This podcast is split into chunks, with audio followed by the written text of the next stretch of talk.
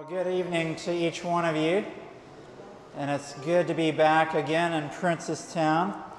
And I, before I get into the message for this evening, I just want to offer a praise to the Lord for making sure that I'm here this evening.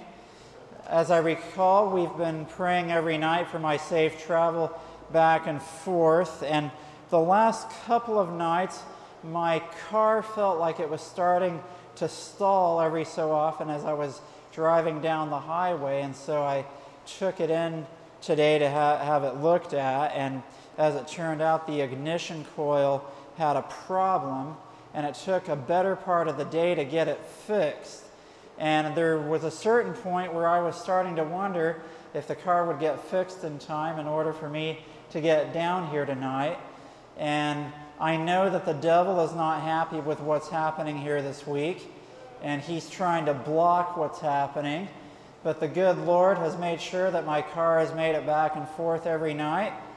And he helped the mechanic today to figure out what the problem was. And the mechanic happens to be a church member up at the El Socorro Church. And he told me to be sure and let you know that I had a testimony to share tonight about how the Lord made sure that I could be here again this evening. So I'm very thankful to be here again, and I know that the Lord has something really good in store for us again tonight. Amen? Before we start for this evening, let's have a word of prayer. Father in heaven, we thank you for your mercy and for your goodness in bringing us here to this meeting again tonight and for your presence that's been with us throughout this week. And I just ask that the Holy Spirit come into this room again tonight, that you would speak through me. May I be lost sight of, and may the message be lifted up, and may we have a clearer understanding of the solemnity of the time in which we are living in. And may Jesus speak through me. This is my prayer. In the name of Jesus, amen. Now, let me just review briefly what we've seen so far this week. When we did the overview of Daniel on Sunday night, we saw that there are four main visions and there are four main kingdoms in those visions, although Babylon is missing from the last two. And at the end of the kingdoms, you have a significant event. At the end of the first vision and the last vision, you have the second coming and the close of probation. And in the middle two visions, you have the judgment and the cleansing of the sanctuary beginning, which is 1844, which shows us that Daniel is taking us down to 1844 to the second coming, which is the time that we are living in. So, therefore, the message in Daniel is very important. Then on Monday night, we looked at the big picture of Revelation. We saw the seven churches, the seven seals, and the seven trumpets, and we saw that each at each of the end of the sevens that there is a special revelation of what God's people are like and what their purpose is just before Jesus comes. And we saw that it is the second Advent movement that God has raised up just before he comes to prepare a people to be ready. Last night we looked at the history of the second Advent movement and of the power that attended it in the 1840s and how that movement will be repeated through God's last day people just before Jesus comes. So that's in a nutshell what we've seen so far.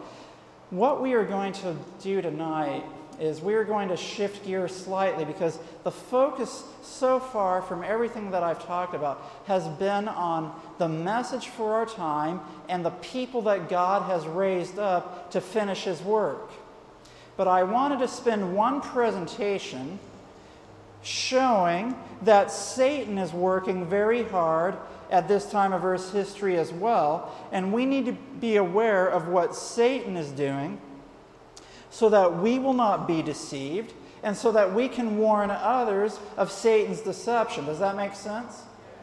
So I'm going to take you to Revelation chapter 13 and 17 tonight, and as you are going to see, these two chapters are closely connected to each other. And we read the first three verses for our scripture reading of Revelation chapter 13. Now I'm going to read verse 1 again. Here we read Revelation 13 1. And I stood upon the sand of the sea, And I saw a beast rise up out of the sea, having seven heads and ten horns, and upon his horns ten crowns, and upon his heads the name of blasphemy. Now, this sounds pretty bad already, right? Now, notice, this beast comes up out of the sea. Now, when you jump over to Revelation chapter 17, in Revelation chapter 17, verse 15, we see that waters or the sea represents peoples, multitudes, nations, and tongues. So, what that tells us is you have a beast coming up out of a populated area. Now, what does a beast represent in Bible prophecy? How do you know what a beast represents in Bible prophecy? Well, if you go back to Daniel chapter 7, which we've looked at briefly, in Daniel chapter 7, verse 17, it tells us that beasts represent kings or kingdoms. And so, what you have here in Revelation 13 is a kingdom coming up out of a populated area. It has seven heads, ten horns, and upon its heads the name of blasphemy. Now, in the next verse, we get a better idea of who this beast is. Verse 2 And the beast which I saw was like unto a leopard, and his feet were as the feet of a bear, and his mouth as the mouth of a lion. And the dragon gave him his power and his seat and great authority. Now, what three beasts or animals do you see in this beast that is described in verse 2? You have a leopard, a bear, and a lion. Do you remember seeing these three beasts somewhere else? Daniel chapter 7. In Daniel chapter 7, remember there's four beasts there's a lion, there's a bear, there's a leopard, and then there's a dreadful beast. Do you remember that? Daniel chapter 7, and as you recall from our overview of, of the book of Daniel, the lion represented Babylon, the bear represented Medo Persia, the leopard represented Greece, and the dreadful beast represented pagan Rome. And then a little horn came up out of that dreadful beast that represented papal Rome. Now, what's interesting in Revelation 13 as, is that the beast here is a composite beast of those animals that you saw in Daniel chapter 7. So, the beast of Revelation 13 is a composite of Babylon, Medo Persia, Greece, and Rome. Now, when you go on down, in verse 5, it says, And there was given unto him a mouth speaking great things and blasphemies, and power was given unto him to continue forty and two months. Now, in verse 5, what was given to this beast? A mouth. And in verse 2, what part of the beast was the mouth? It was a lion's mouth. Now, what does the lion represent in Daniel 7? Babylon. So, what we can see, say about this beast of Revelation 13 is that this beast speaks with the mouth of Babylon. The mouth of the lion or the mouth of Babylon. Now, here's what we have it's a beast that has seven heads and ten horns, and it has the name of blasphemy, and it's a composite beast. Now, when you come to Revelation chapter 17, this is how you see Revelation 13 and 17 lined up together. In Revelation 17, verse 3, it says, So he carried me away in the Spirit into the wilderness, and I saw a woman sit upon a scarlet colored beast full of names of what? Blasphemy Remember, you see that in Revelation 13? And notice this having seven heads and ten horns. So remember, the beast of Revelation 13 has seven heads and ten horns and is speaking blasphemy. Here in Revelation 17, you see a woman sitting on a scarlet colored beast full of names of blasphemy, having seven heads and ten horns. And then this beast is named in verse 5 of Revelation 17, where it says, And upon her forehead was a name written, Mystery, Babylon the Great, the mother of harlots and abominations of the earth. And I guess I should be um, more explicit here. In Revelation 17, you have a woman sitting on a beast, and the name of the woman here is the name of Babylon, but you're going to see that the woman and the beast are one and the same. The bottom line is this in Revelation chapter 13 and Revelation 17, this beast that has seven heads and ten horns that is speaking blasphemy is the power known as Babylon. And specifically, we get a better idea of who Babylon really is when we look at Revelation 13 and 17 more carefully. Because when we study the book of Daniel, we find that in the visions, yes, Babylon was represented by the head of gold in chapter 2 and the lion in chapter 7, and then it's not mentioned in chapter 8 in the vision there or in chapter 11. Eh, but in Daniel 2 and in Daniel 7, Babylon passes off the scene. So, why do we see Babylon again mentioned at the end of time? Well, here's why.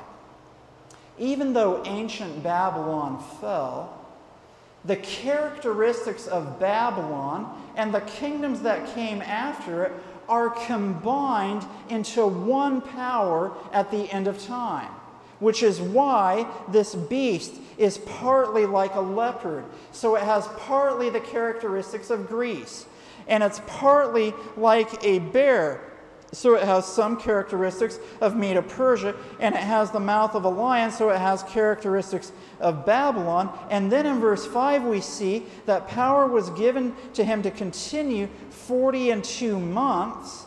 And that parallels with Daniel chapter 7, verse 25, where we see this little horn power, which was after the fourth beast, which was the dreadful beast of Rome, then you have the little horn of papal Rome.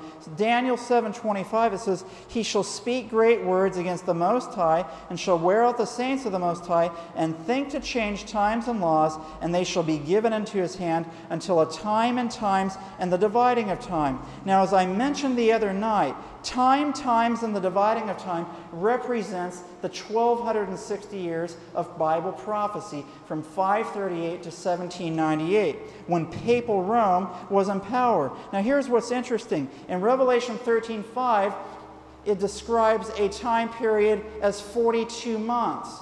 Did you realize that's the very same length of time as the time, times, and dividing of time? The time times and the dividing of time describes three and a half prophetic years, which is 1,260 literal days, which is 1,260 years in prophecy. 42 months, if you go 42 times 30, that is also 1260. So here you have the same power, and this power that ruled as Babylon for 42 months in the book of Revelation is actually the power of papal Rome.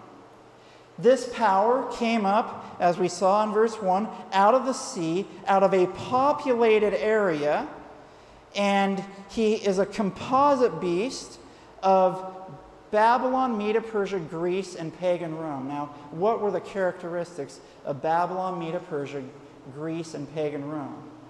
Well, if you recall, Babylon had the spirit where Nebuchadnezzar said, Is this not great Babylon that I have built? And then he says, God may have said that He's going to have an, an image where one kingdom follows the other gold, silver, brass, and iron. I'm going to build an image all of gold. I'm not going to follow what God's word says, I'm going to do it my own way. And then in Daniel 5, Belshazzar throws a feast just before Babylon falls, and he takes the sacred vessels which have been taken from the temple in Jerusalem, and he puts the wine the intoxicating wine into these sacred vessels. So he puts profane wine into sacred vessels, and then he has a worship service. And that is what end time Babylon will do, mixing the sacred with the common together, declaring that which is sacred common, and declaring that which is common sacred, and saying, We are worshiping God. That's what Babylon does. And the end time Babylon will say, you know, that seventh day, that's just a common day. Sunday, that's a holy day. And we're worshiping God the way we will worship Him.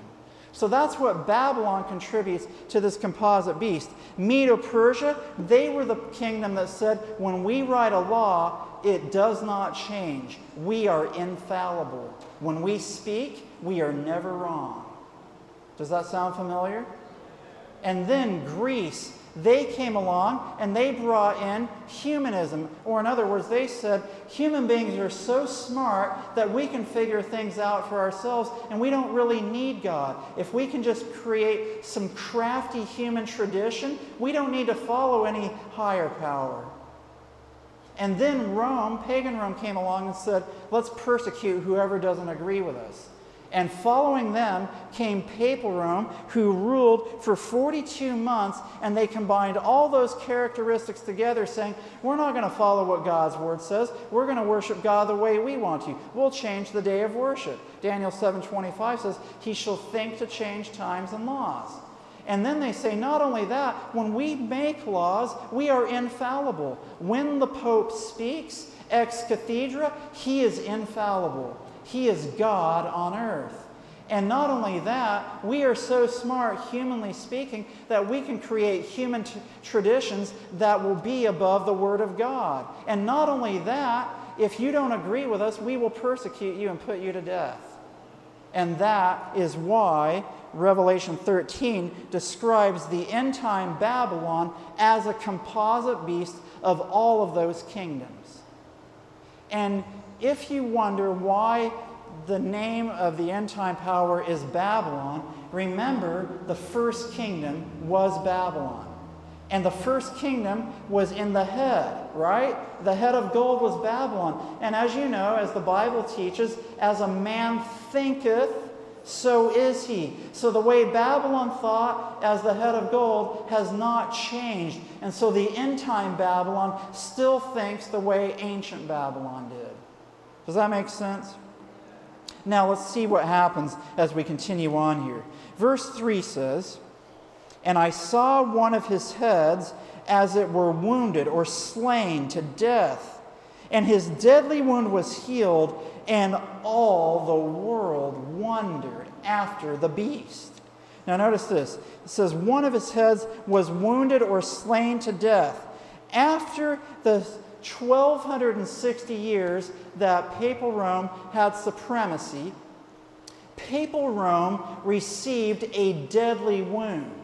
Now, what happened at the end of the 1260 years? Well, just to explain to you, the 1260 years began in 538 when Justinian, the emperor of Rome, made a decree that made the pope that gave the pope power over the civil authority. So the pope could now tell the, the military and the, and the state powers how to, to operate. And that continued for 1260 years. But 1260 years later, in 1798, Napoleon sends his general Berthier into Rome and he takes Pope Pius VI captive. And Pius VI ended up dying in prison. And before he died, he pleaded with Napoleon and said, Please, Napoleon, please let me go back to Rome and die in the holy city of Rome. And Napoleon said, You can die anywhere. You don't need to die in Rome. And at that point, when the Pope was taken captive, the power of the papacy over the state had been taken away. Yes, you still have the Vatican. Yes, they elected another pope after Pius VI was taken captive and died, but they no longer had power over the state. And so they received a deadly wound because, as a church power, they no longer have power over the state. And that, is, that was a key development in Bible prophecy.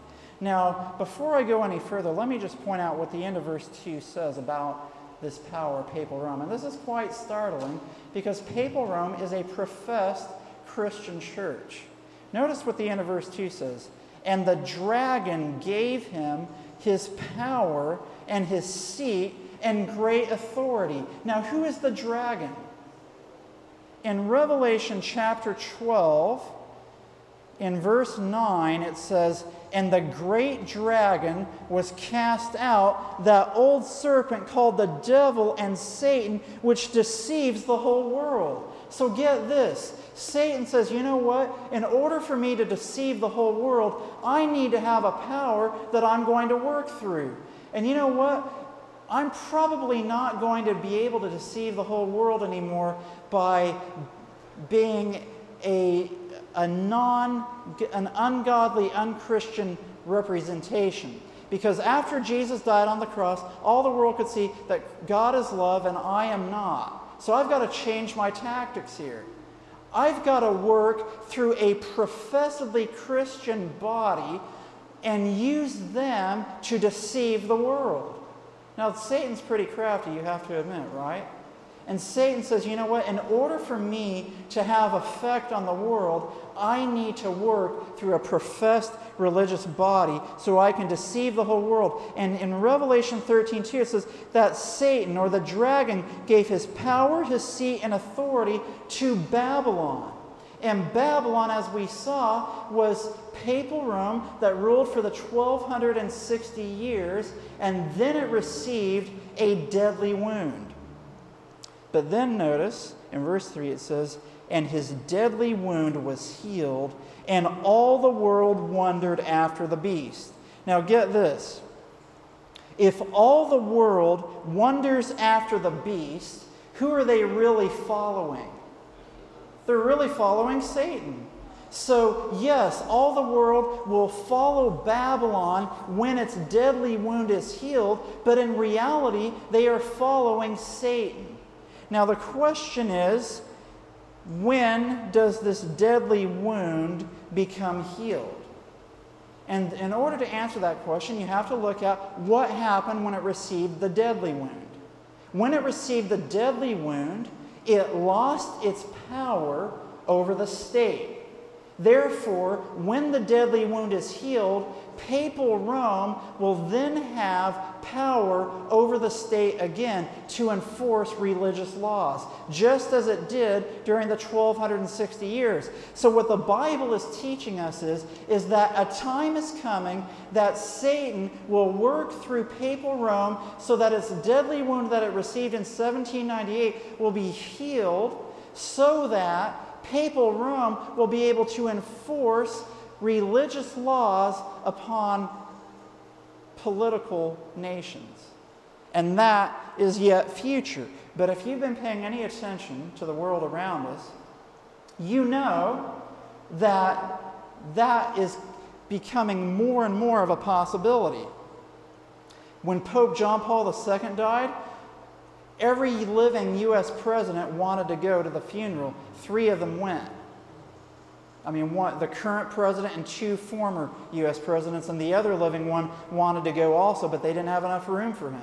And some of these presidents were so called Protestants. So there's been a great change in how the world views papal Rome. We see that a time will come when all the world will wonder after the beast. Now, let me show you how Revelation 17 is connected to Revelation 13. Revelation 17, verse 8, it says, The beast that thou sawest was and is not, and shall ascend out of the bottomless pit and go into perdition, and they that dwell on the earth shall wonder. Does that sound like what we just read in Revelation 13? They that dwell on the earth shall wonder, whose names were not written in the book of life from the foundation of the world, when they behold the beast that was and is not and yet is. So, Revelation 17 is describing a time in the future when those who dwell on the earth will wonder after this beast known as Babylon.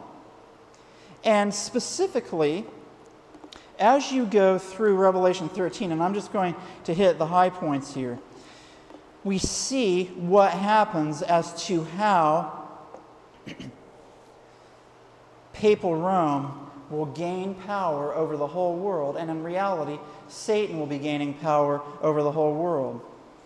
Skip on down to verse 11 of Revelation 13, and it says, And I beheld another beast.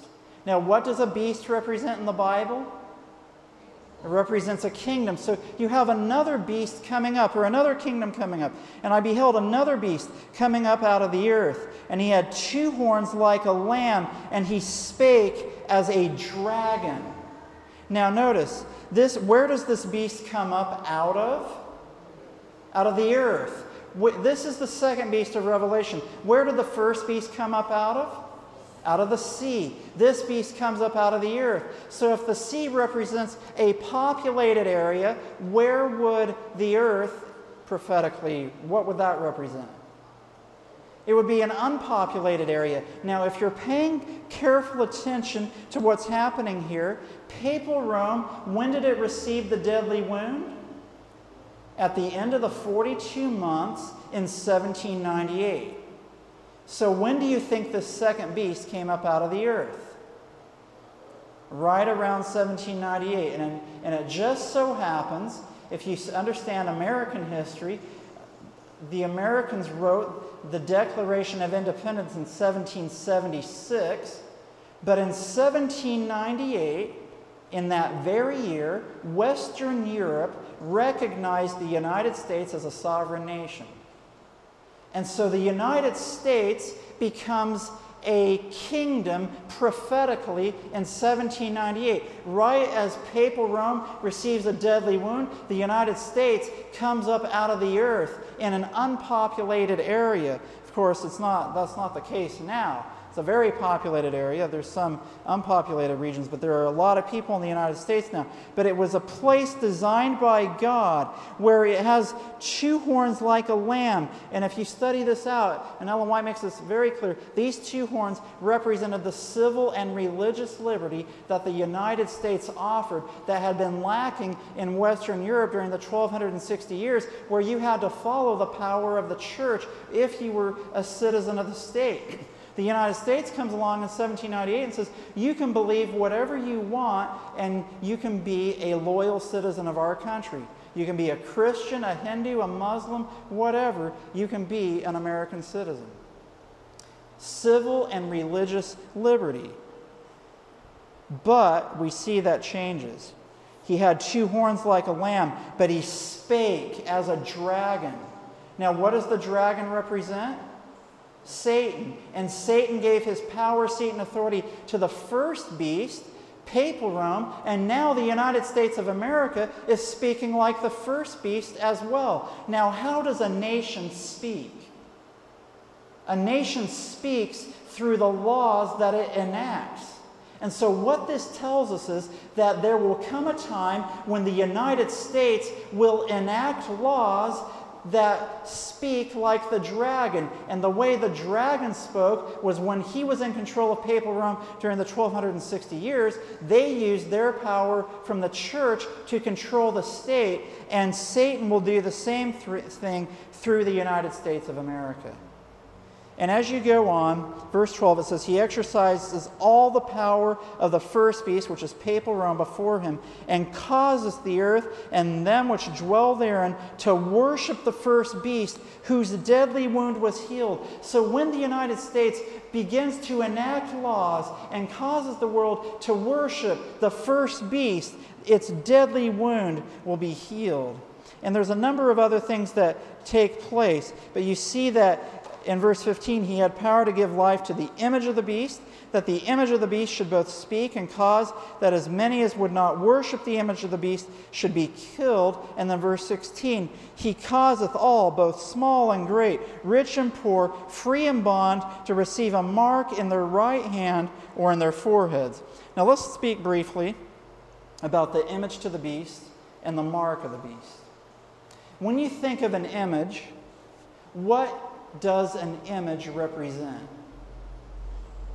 An image is a representation that depicts whatever it's describing. So, for example, um, if you have a symbol of the nation, that would be an image of the nation that it's representing.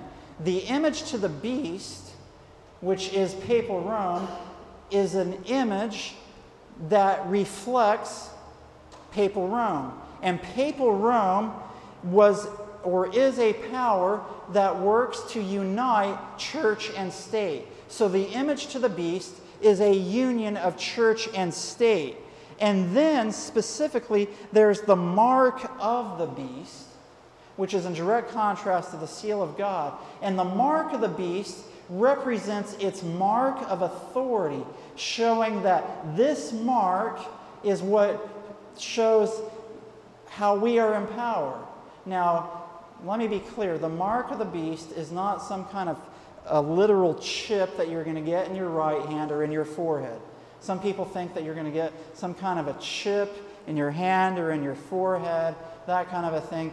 People get scared of things like national ID cards because of stuff like that. That's not what the mark of the beast is.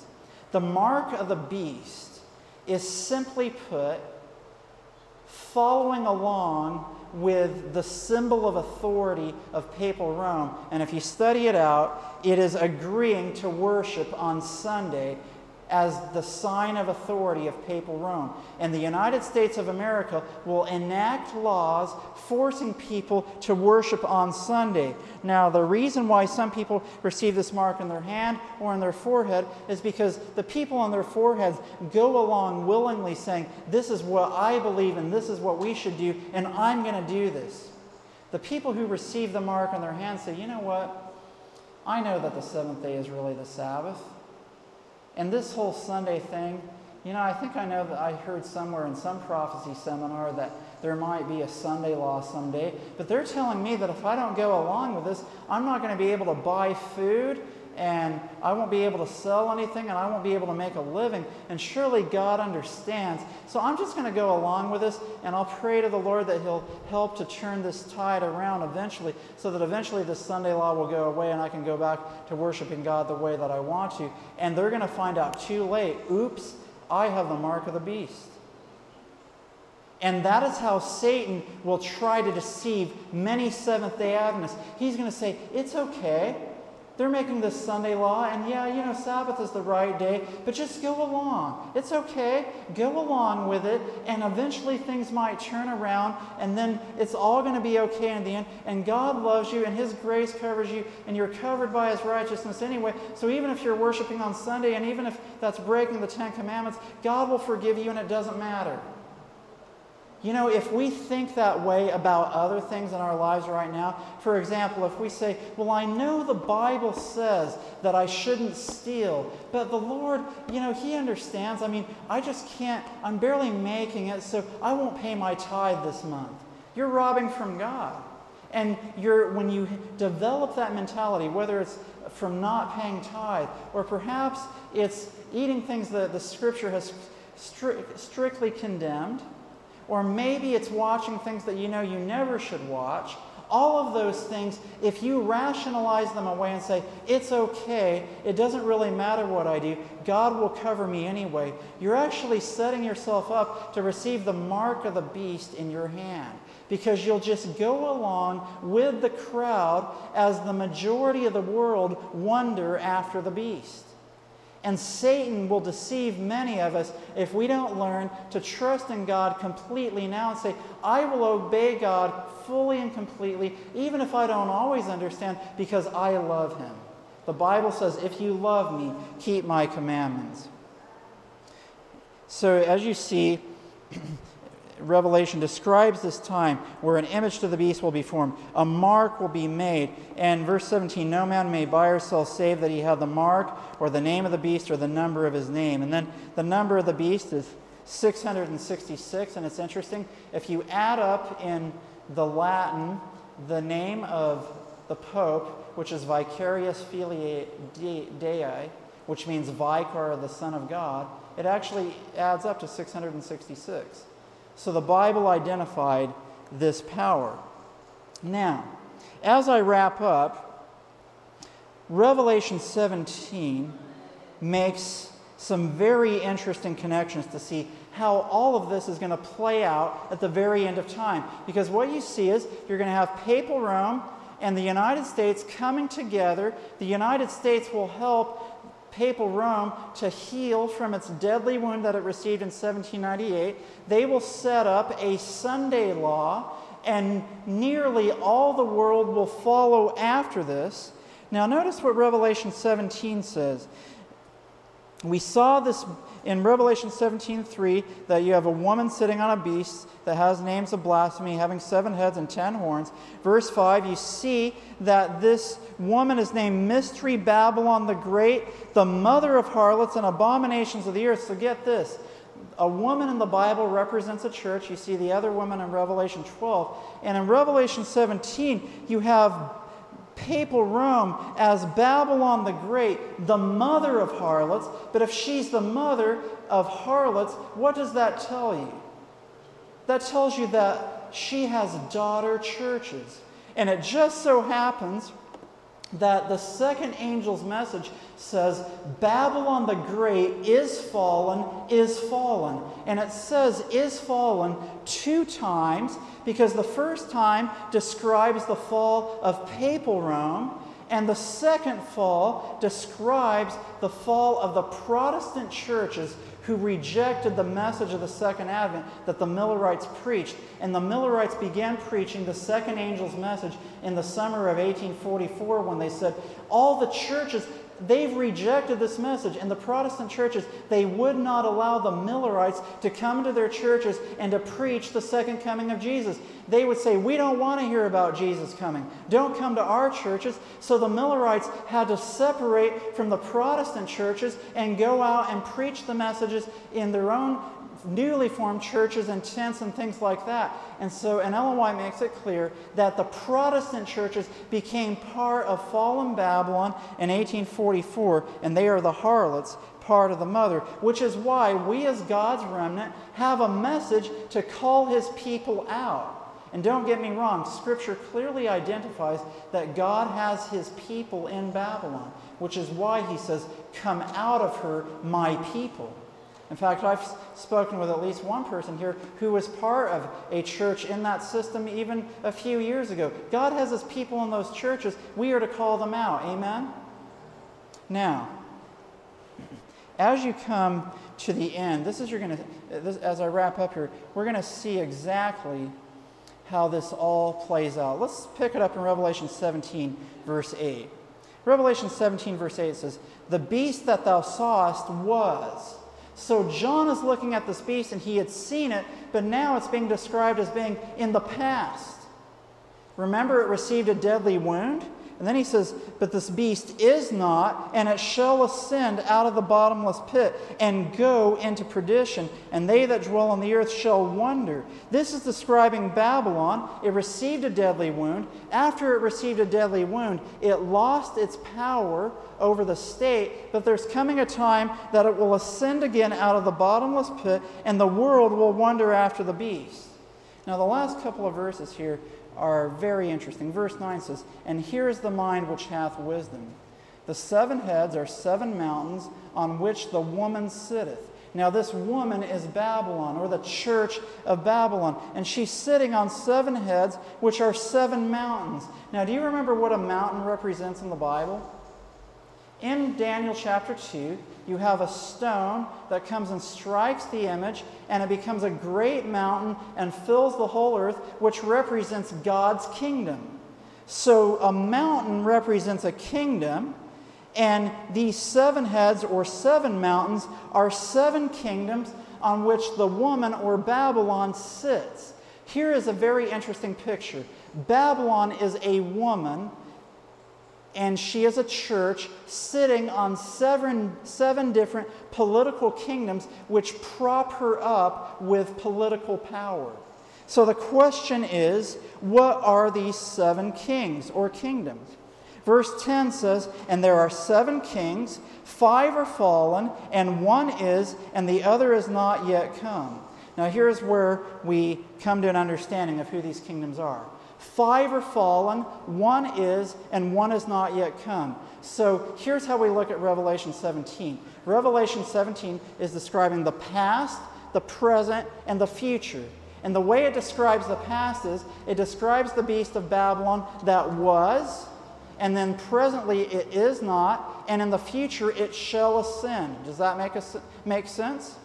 And then with the seven kings, five are fallen. That's in the past. One is, that's presently. And then the last one, he has not yet come. And when he comes, he, is, he continues a short space. So here's what you have you have the beast that was, and you have five kings that are fallen. One king is right now, but the beast that was is not right now. And in the future, the beast shall ascend, and another kingdom will come. What I believe is that 1798 is the dividing line between the past and the present in Daniel, I mean in Revelation 17. And the reason why is this 1798 is when papal Rome received the deadly wound, right? That is when it became prophetically in the past. The beast was after it receives its deadly wound. It is not because it received the deadly wound. So you have five kings or kingdoms up until 1798. So who are those five kingdoms? Well, we've talked about them Babylon, Medo Persia, Greece, pagan Rome, and papal Rome.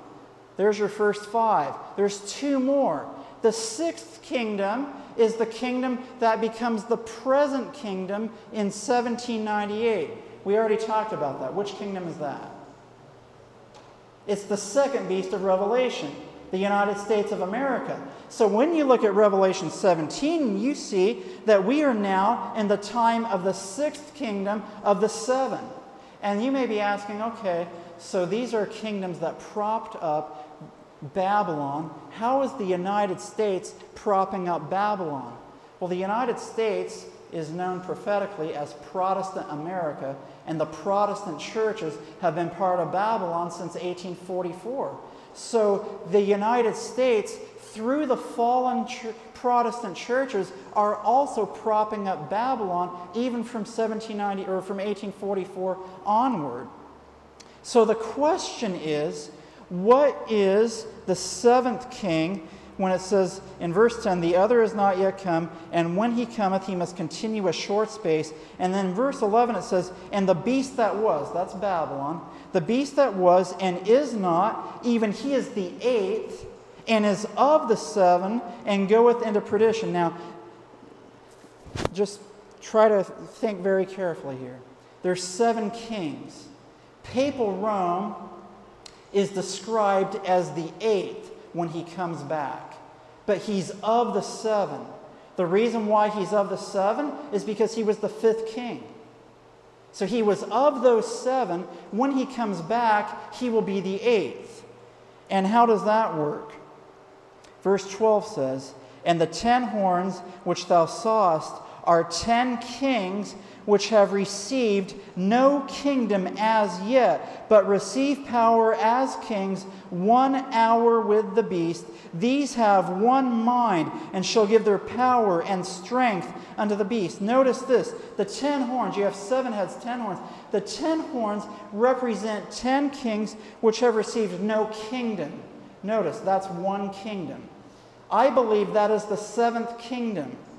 And it says, when they receive their kingdom, they will receive power as kings one hour, which means a short space, with a beast, which is papal Rome. And they have one mind, and they will give their power and strength unto the beast. And in verse 14, it says, These shall make war with the Lamb.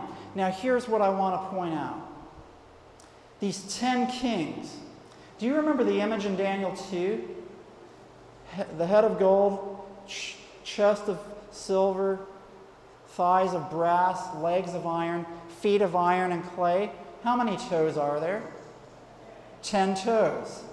And the ten toes are at the very end of the image when the stone strikes the image.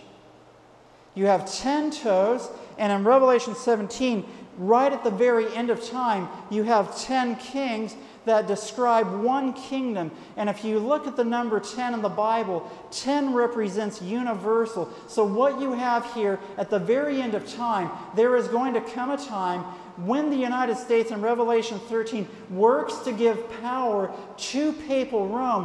When that happens, the kings of the earth, the whole world, will come together as one So once the United States works in concert with Papal Rome, they will pass off the scene as the sixth king and will join the rest of the world, all the kingdoms of this world, as the seventh head or the seventh kingdom, which work with Papal Rome. And this is simple math, but you have to have seven before you can have eight, right?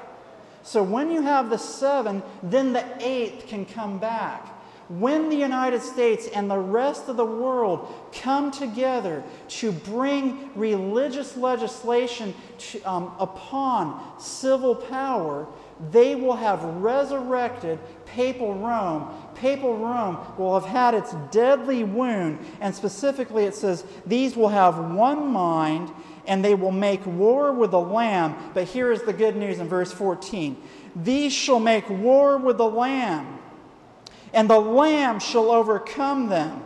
For he is Lord of lords and King of kings, and they that are with him are called and chosen and faithful. Here's the bottom line.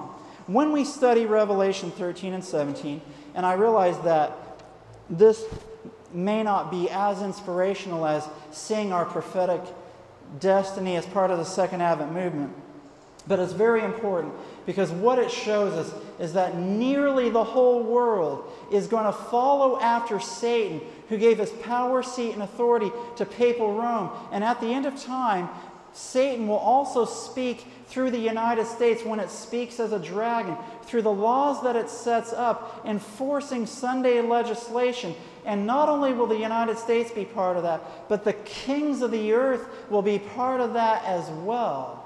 And all of them together will have one mind, and they will make war with the Lamb because they will persecute God's saints again. And when they persecute God's saints, they are making war against Christ in the person of his saints. And Jesus will say, Okay, that's enough. You've done this for too long. You already did that for the 1260 years. I'm not going to let you get away with it again this time. This time, I'm coming back to take my children home with me. And not only that, I'm going to resurrect all the saints who were persecuted by Babylon during the 1260 years. And God, in His mercy, has given us a roadmap for how Satan will try to deceive the whole world. All we need to do is study Scripture and to see what's happening in the world around us, and realize that we do not need to be deceived if we study for ourselves. Furthermore, Revelation 18, and this is the last verse I'm going to show, and I've mentioned this a few times. Revelation 18 gives all of those in Babylon one final chance to come out. Now, if you're in the remnant church already, you don't want to delay. Now is our time to follow Christ. But there will be many people in Babylon who won't know anything about the Sabbath and of following Christ completely until the Sunday laws come down. And then Christ will send this message to the world that lightens the earth with its glory. And the message is Babylon the Great is fallen, is fallen. And that will be the final message where the three angels' messages are, are combined one final time with great power. And we call the world out of Babylon. And God says, Come out of her, my people. Those who do not come out will receive her plagues, but those who do come out of her will receive the seal of the living God and will live with Jesus for eternity. So, this is our message. We have a message, as we've seen, that identifies that God has raised us up as a body of believers since 1844, to have our lives cleansed from sin, to give the three angels messages with power to a lost and dying world, and to recognize the deception that Satan is bringing upon the whole world that will deceive nearly everyone except for those who are faithful to the Word of God. So may we be among those who are faithful to Scripture and when Jesus comes, we will be found faithful in the clouds of heaven. Tomorrow night we're going to have off, but Friday night you won't want to miss because Friday night we are going to see why Jesus has not come yet. We are going to see that the Laodicean condition has been delaying the coming of Christ. And when the message that will come to the church to wake us up really hits our church, it will cause a shaking in Adventism. You will not want to miss that message. We are going to go through the message to the Laodicean church verse by verse, and you will see the power that is in the message to the church of the Laodiceans, which is given by Christ Himself. So I look forward to seeing you on Friday night, and then on Sabbath we will wrap up with a message of the 144,000. So I'm just going to say a word of prayer to close. Father in heaven, Thank you for being with us this evening. Go with us now and be with us and bring us back safely Friday evening as we continue to go through these prophetic messages. We thank you for warning us of the deceptions that will come upon the world at the end of time. And may we be ready and may we warn those around us to be avoid being deceived. Thank you for loving us. We pray this in Jesus' name. Amen.